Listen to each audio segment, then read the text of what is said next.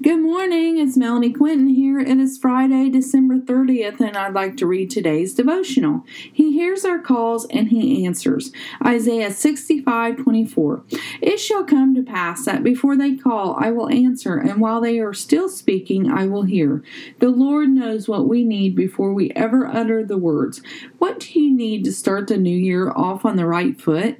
Have you asked the Lord to provide your needs, or are you still believing you can do it on your own? I knew that I needed rest this week. I put so many expectations on myself that it is almost impossible to complete in the waking day. I would get up in the middle of the night and complete tasks that I needed to get done.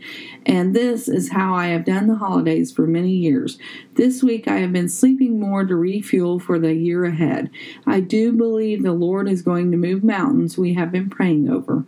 He knew I needed rest and He gave that to me. What do you need this day? I love the holidays, please do not get me wrong. I just need to find a healthy balance in the doing and the viewing. What helps you to feel refueled to do the task at hand? Do you need to drink that coffee in the morning to start your day? How about blocking time out to meet a friend for lunch? Do you need a new hairdo or how about a manicure pedicure? Do something today to take care of yourselves. For if we don't take care of ourselves, we are not well to take care of others. What are your needs? Make them known to the Lord of Lords and the King of Kings.